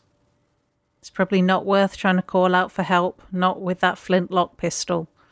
And what are they going to do? There's not enough of them, and there's three of these people, and only one of her. She's got no choice, really, but to go where they're leading.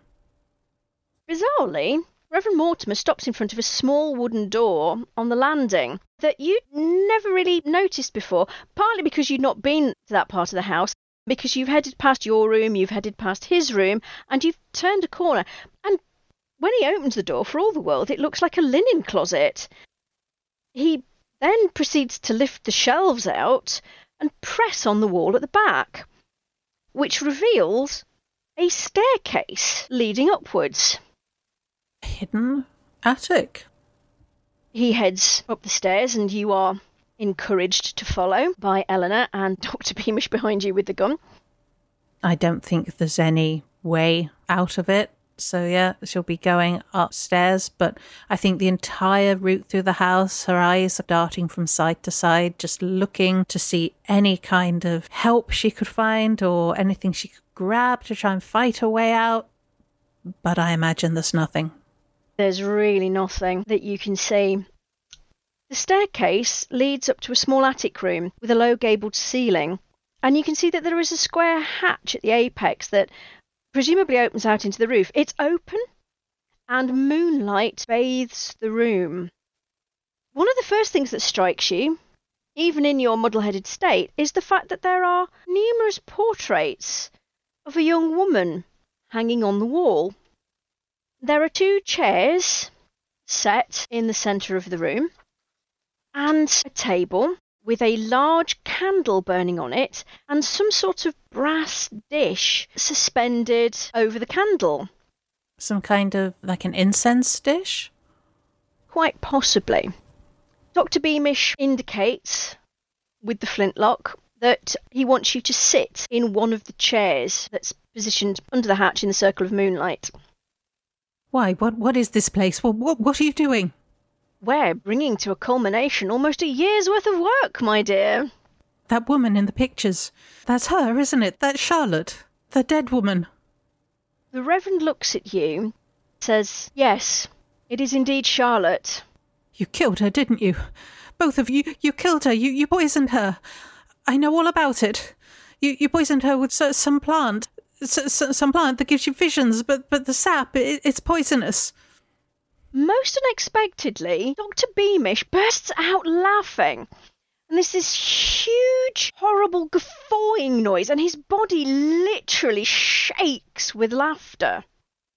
Is he laughing so much that his grip on the pistol is potentially loosened? Give me a spot hidden roll, please. Okay. 67 against 60. I think this is the time to spend luck, isn't it, really? Yes. Yeah, I'll spend the seven. Despite the fact he's laughing really hard, you're watching his hand, and there is absolutely no loosening of the grip on that gum. What's so funny? There's nothing funny about any of this. Oh, you'll find out, my dear. You'll find out, won't she, Henry? Won't she? And the Reverend just looks at you and says, Please, Miss Chatterjee, I would be uh, most grateful if you would take a seat. I would prefer you to do it willingly, but if not, as has already been pointed out, you only need to be alive for what is about to happen. You do not need to be uninjured. Feeling absolutely desperate, looking around, can't see any way out. The hand on the gun is still strong. She can't fight the gun and she can't attack any of them unarmed. She sits down, but she looks at Eleanor. Says, Eleanor, why are you doing this? You're my friend. I'm so glad that you thought so my dear Miss Chatterjee. Ouch! Ouch! Ha ha! Oh, the betrayal. I have excelled myself in that respect, it would appear. No, you are simply a means to an end, my dear girl. My brother's lasting happiness. You think you can get any happiness by this. whatever this is, this witchcraft? That is the entire point. Now, please, sit think she's going to have to. Dr. Beamish hands Eleanor the gun, and basically, because they don't trust you, he ties your wrists behind you with ribbon. However, you notice that despite the fact he's meant to be a surgeon, he's not particularly good at knots, not particularly dexterous. You're fairly certain, given a little bit of time, you might be able to wiggle your hands free. Brilliant. Okay. And as she's being tied up, I think she makes a really tight fist so that her wrists are a bit wider than they would be, or her muscles are tense, so she'll get a little bit of slack once he's finished. And also, if it's ribbon, I'm assuming that means silk, so it will be quite slippery. Yes, exactly. Good, good. You know, in any other circumstances, you'd probably be admiring the quality of the silk, but this is not the time nor the place. I'll take it with me when I go. If I manage to escape, it's going on a bonnet. While Dr. Beamish is tying you up, you basically notice Henry, the Reverend Mortimer, pouring what looked like yet more herbs into that brass dish over uh, the candle. And then he takes the candle and he actually lights whatever's in there and then puts the candle back in position. And you see this pale white smoke start to emerge from the bowl. And it starts to reach towards you and it smells sweet. It's not unpleasant, actually, which is slightly more disturbing than if it had been unpleasant. And then the three of them step back and wait. And you hear a scratching noise and a scrabbling noise. Not entirely dissimilar to what you heard in the walls and the ceiling last night. And then from a hole in the chimney breast, which in your shock and fear and muddle headedness you, you hadn't noticed before, there emerges a creature. Tall, gangly, dressed in the ruins of a white Empire line frock, with hideous canine features. Oh. Yes. Oh no. The creature, whatever it is, has attempted to style its hair in a semblance of current fashion. The hair is grey and hideous and brittle and frizzy. It sniffs as it clambers out of the fireplace and heads towards you. Can you give me a sanity roll, please? I would be shocked if I didn't. Unsurprisingly, that's a failure of 85 against 46. Oh dear. Can you roll 1d6 for me, please? Ouch. Come on, dice. Four. Ooh, now that's lucky, isn't it? It is. Because if you'd lost five points of sanity, we'd have been looking at a temporary insanity. oh dear. However, you did fail your roll, so let's have an int roll. Okay. Uh, Janitra has 55 intelligence, so that's average. And that's a success. Oh dear. Yeah, the one time I don't want to get a success tonight is the time I do. 35 against 55. Right, yes, you're not going to have a bout of madness, but you have thoroughly understood what this is. This is Charlotte. Even through those canine features, you can see that this is the woman who is supposed to be dead. And she is stalking across the attic, sniffing. And your nostrils are assailed with the stench of death and decay, but also this overpowering fragrance of rose that's almost been used to try and disguise the stench. You you can't do this. People know where I am. I have family. I have connections. People will come looking for me. Let me go now, and I won't say anything. I promise. It, it'll be a secret forever. The creature stalks round you, sniffing. And then she looks at the Reverend Mortimer, and, well, as far as you can tell, it's a smile, and just slurs, She will do, Henry. Eleanor, she will do. And Henry walks towards her, takes hand, paw, whatever you'd call that, and kisses it lovingly. And then he leads her to the chair behind you, and you feel it creak and groan as Charlotte takes her place upon it. This is absolutely horrifying. This is not the love story that Janitra was dreaming about. This is not the great romance that she's heard all about. What is this thing? What is this not even person? And more to the point, how's she going to get away? Well, while she's looking at this horrible vision and this dreadful parody of a couple in love, she's just thinking, I've got to get out. I've got, I've got to get away from here. I've got to run. And she's going to start trying to work free the knots because I think it would be pretty obvious that she's almost spasming in horror. And so she's using that to cover her trying to unpick the knots. Well, I won't ask you for a roll yet. Okay. We will wait for a suitably dramatic moment to ask for that roll. okay. As Charlotte is now settled in the chair behind you, you can no longer see her. But Henry walks to stand somewhere behind you. You're assuming it's facing his wife. Eleanor puts the gun down on the table and takes up a position opposite Dr. Beamish, so you suspect that they've probably positioned themselves in a triangle around you. And the Reverend starts to chant something. Now, you can't understand what it is, but it sounds like Greek, and he starts to chant. And then Eleanor and Dr. Beamish suddenly say something in Greek back to him. It's almost like when you would say Amen at the end of a prayer in church. And this continues. And, and as you listen and you watch, you can see that they're distracted. They're paying very close attention to the words, which are obviously unfamiliar, but it becomes muffled. I mean, okay, you're already struggling because your brain isn't quite thinking straight.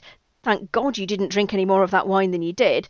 But you see the smoke that's coming from that dish wrapping itself around you and Charlotte, and it seems to be dulling the sound, and it's also glowing in the moonlight.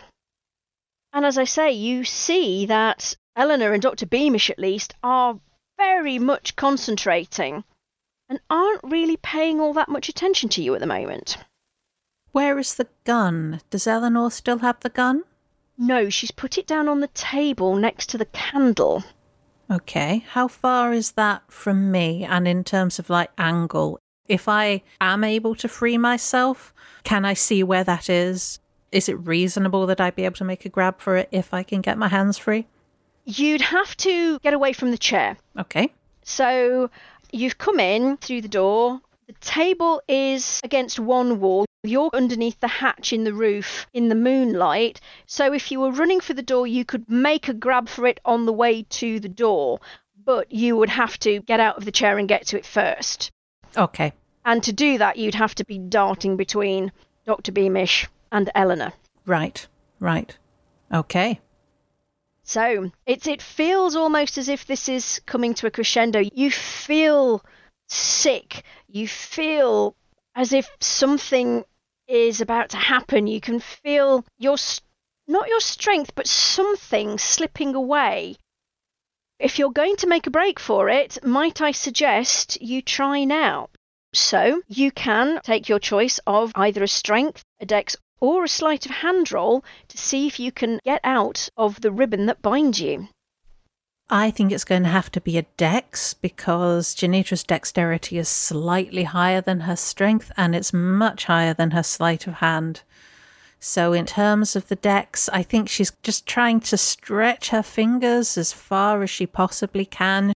She's remembering those long ago piano lessons and how her piano teacher used to make her do exercises to increase her span. Because I don't think her hands are particularly large her size is 50, so her build isn't mm-hmm. particularly long. She doesn't have the hands of a great concert pianist, but she's trying to remember those exercises and she's stretching as far as she can to try and unknot this ribbon. So let's give it a go. We're looking for a less than 60. Hard success! 23 against 60. Thank you, Dice Roller. You came through just when I needed you. Told you these things know how to tell stories. they do. They really do. And just as you feel that the ritual is reaching some sort of crescendo, you manage to get your hands free and you dart for the table. Now, as you dart for the table, you manage to step outside of the moonlight and you hear this horrified cry from Henry behind you who just shrieks, No! As if his heart is breaking in two, and you hear the creature that is Charlotte howling in frustration and agony behind you. What do you do? Run. this is a flintlock pistol, one bullet. I don't think Janitra's probably ever really fired a gun before. She's never really been around guns, to be honest. There's no point trying to fight this thing, this Charlotte thing, and who knows if the gun will even do any damage. But she's going to keep the gun because she knows they'll probably try and come after her. But she's just running for her life. Okie dokie, so you're just running for it. Very wise. Give me another dex roll then. Okay. 31 against 60, a success, hooray! Do you want to spend that point of luck to make it a hard success? I think I do, absolutely. So you were so quick getting the ribbons off, getting the gun, and getting out of the door. It was almost like it happened before anyone had a chance to react. They were just so shocked because, as far as you can tell, they were convinced that whatever it was they were going to do was about to come to fruition. And you race down the stairs.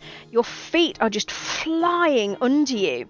You hear the clock in the hallway chiming. As you run, you hear bedlam breaking out behind you.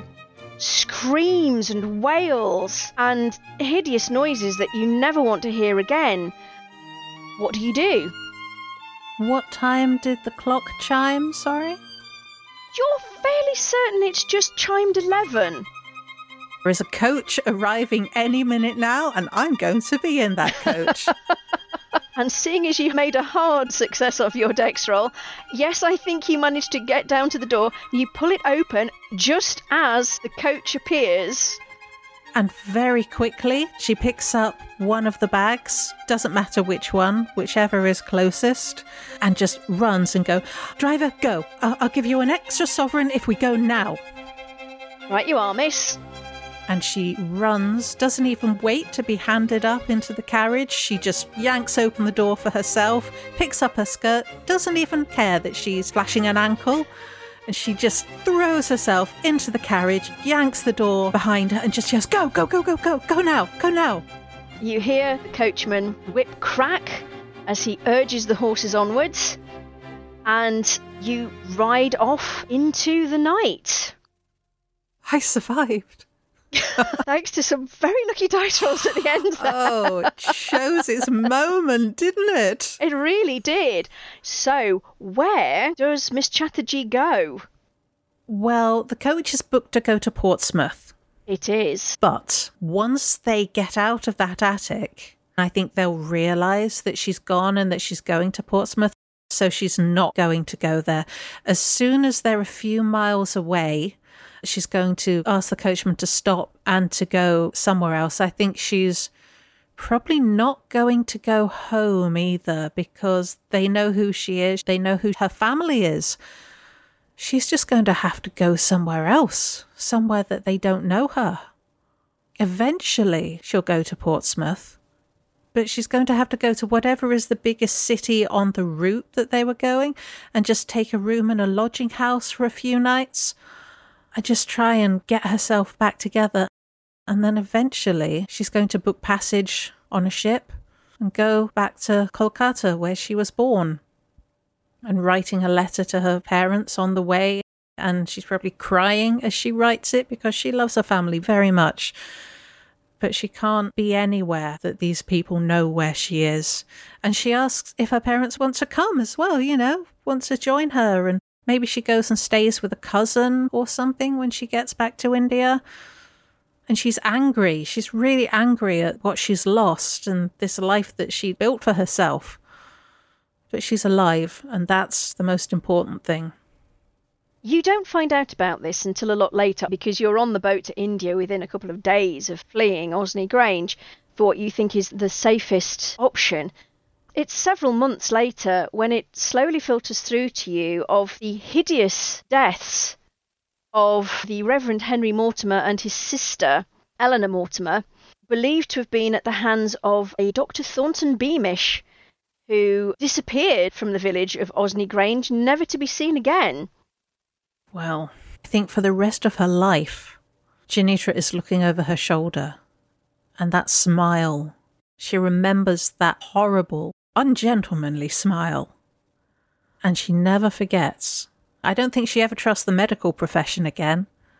I don't think she will ever trust a surgeon or a doctor or anybody, any man of science ever again. When she gets ill, she will never ever do anything other than maybe take some traditional herb remedies. And she never forgets it. And she still wakes up with that horrible, horrible smile in her mind.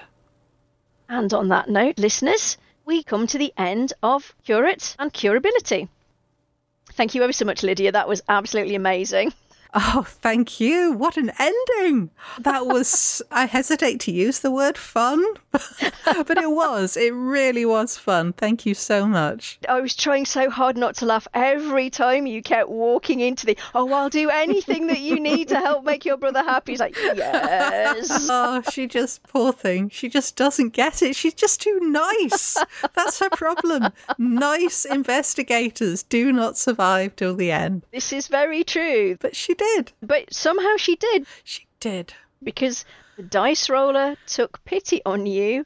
Yes. Thank you, dice roller. That could have gone really badly, couldn't it? it really, really could. So, is there anything in particular that stands out for you for this scenario? What particular points have you enjoyed the most? Did you enjoy the experience on the whole? Absolutely, I really did. I love the way that the plot built and the pacing of it. it. It's so well written, this scenario. It really is. And just the way it builds to such a brilliant climax as well. The sound of the scratching that you mentioned, that kind of passed me by in the first episode. I didn't notice it. And then I only remembered that you'd said it when I heard it again tonight. and I was just thinking it was flavor. It was just maybe there's rats, or maybe it was a Lovecraft reference, the rats in the walls. Mm-hmm, mm-hmm. Which I guess maybe it was, but not in the way I was expecting. Mm-hmm. Ah, and so she was always there. Oh, that's super, super creepy. So, presumably, they were trying to use my life force, as it were, to bring Charlotte back. And that wasn't a ghost that I saw, it was her. Yes, it was her that you saw. Ah. She was a ghoul, basically. And the story that you found in the library was what they were trying to do. They were trying to transfer her curse into you. Oh, oh, I could have ended up as a ghoul. Yes. Wow. so, yes, the idea was to transfer the curse into Miss Chatterjee and then them flee the country because, of course, they've told everyone that Charlotte is dead. She can't just suddenly reappear. They've got to go abroad and start all over again. Wow. Didn't see that one coming. I totally didn't realise that. Okay. Oh, it was lovely listening to you pontificating as to what you thought was happening, which was glorious. It was really good. And he, he laughed at me. He's not nice, is he? I can put your mind at rest. He's dead too. Oh, good. She ate him. Good. When you actually escaped, the ritual was just about to kick in, and the frustration of not succeeding basically tipped her over the edge. So, yes, she killed everybody, but she dragged Beamish away to feast on his bones. He was the architect of the failed attempt to cure her, so became the main focus of her rage. So you can sleep happily. Okay. Poor Janitra is, as you say, going to be having nightmares for the rest of her life about that. and whether Dr. Beamish is going to turn up again. Who was I eating? Who was in the stew? You were eating various members of Charlotte's family. That's why they were mutilated, and that was why it was the recent. Yes, they thought that feeding you human flesh would help the transformation stick. Oh, I love that. Who knows? Maybe Miss Chatterjee has taste for long pig. maybe, maybe. And I'm I'm not going to give any Children of Fear spoilers, which of course is one of your great magnum opuses. But yeah, there's something of a community that she might well one day fit into, isn't there? Yes, yes, actually, there is. Yes she does have potentially odd thoughts about people as they wander past. Ooh, that one looks tasty. Yes. oh, that was a huge amount of fun. And you're right, this is a beautifully written scenario by Stu. Yes. It's my favourite of the three. Obviously, massive nods to Jane Eyre. Oh, yes. Yeah. Mad Woman in the Attic. Oh, yes. If you've got a Regency house with an attic, if you've not got a mad woman in it, really, what are you doing? Absolutely. And it really does nod to that whole gothic horror romance thing Yeah. that's going on slightly later than this, but also slightly earlier as well. You know, very long tradition of gothic. Very much so. Of course, Northanger Abbey is Jane Austen's pastiche on all of that. Yes. That's something I find so interesting about the Regency period is that you've got this going to the ball and finding a husband and dashing military officers, and then underneath there's that whole other undercurrent of Lord Byron and Mary Shelley and John Polidori having written The Vampire, of course. Is this whole kind of underworld going on at the same time as this very respectable Jane Austen world? And that, that's something that really appeals to me, that duality. It really does give you a lot to play with in terms of a Regency Cthulhu setting Mm, and ideas for what you can do within that setting. definitely. It's such a rich setting to explore, I think. It's really interesting. It's become one of my favourites of the Cthulhu settings. Very fond of it. Oh, I'm really pleased to hear that. It took a little bit of convincing to get Mike to let me have a run at this and get Andy Peregrine on board to do it, but it's really been very rewarding and heartening to see how people are enjoying it and have really taken it to their hearts. Mm, And of course, we're getting wonderful material like this from people like Stu to help support it. absolutely. There's just so many interesting scenarios out there already, even for such a recently published book. And I, I think it's something which is definitely having a moment anyway in pop culture because of Bridgerton. And then there will always be the Jane Austen movies every few years. There's a new Pride and Prejudice, of course. But yeah, it's really great to see how people have have really been inspired by the setting and by the new rules, the etiquette rules. Even though you have these terrible things going on, you can't just come right out and say, I saw you put something in my wine because that's rude. And you can't possibly be rude. And yet you did it anyway. I did it anyway because at that point she had nothing else to lose. But if there had been other people mm. at the dinner table, would she have done it? If that had been happening in Brighton at the season, maybe not. Sometimes being polite will kill you. But is the social death of losing all that reputation? Is that worse than actually being ate by a ghoul? Who knows? I mean, you wouldn't have been eaten by her, you know. Um, you would have become her. Which is worse again, really, isn't it? Yes. Yes. Oh, that was that was excellent. Again, thank you very much again. Thank you. It's been a real pleasure. And thank you, listeners, for joining us for Curate and Curability. And we wish you all sweet dreams. Good night, listeners.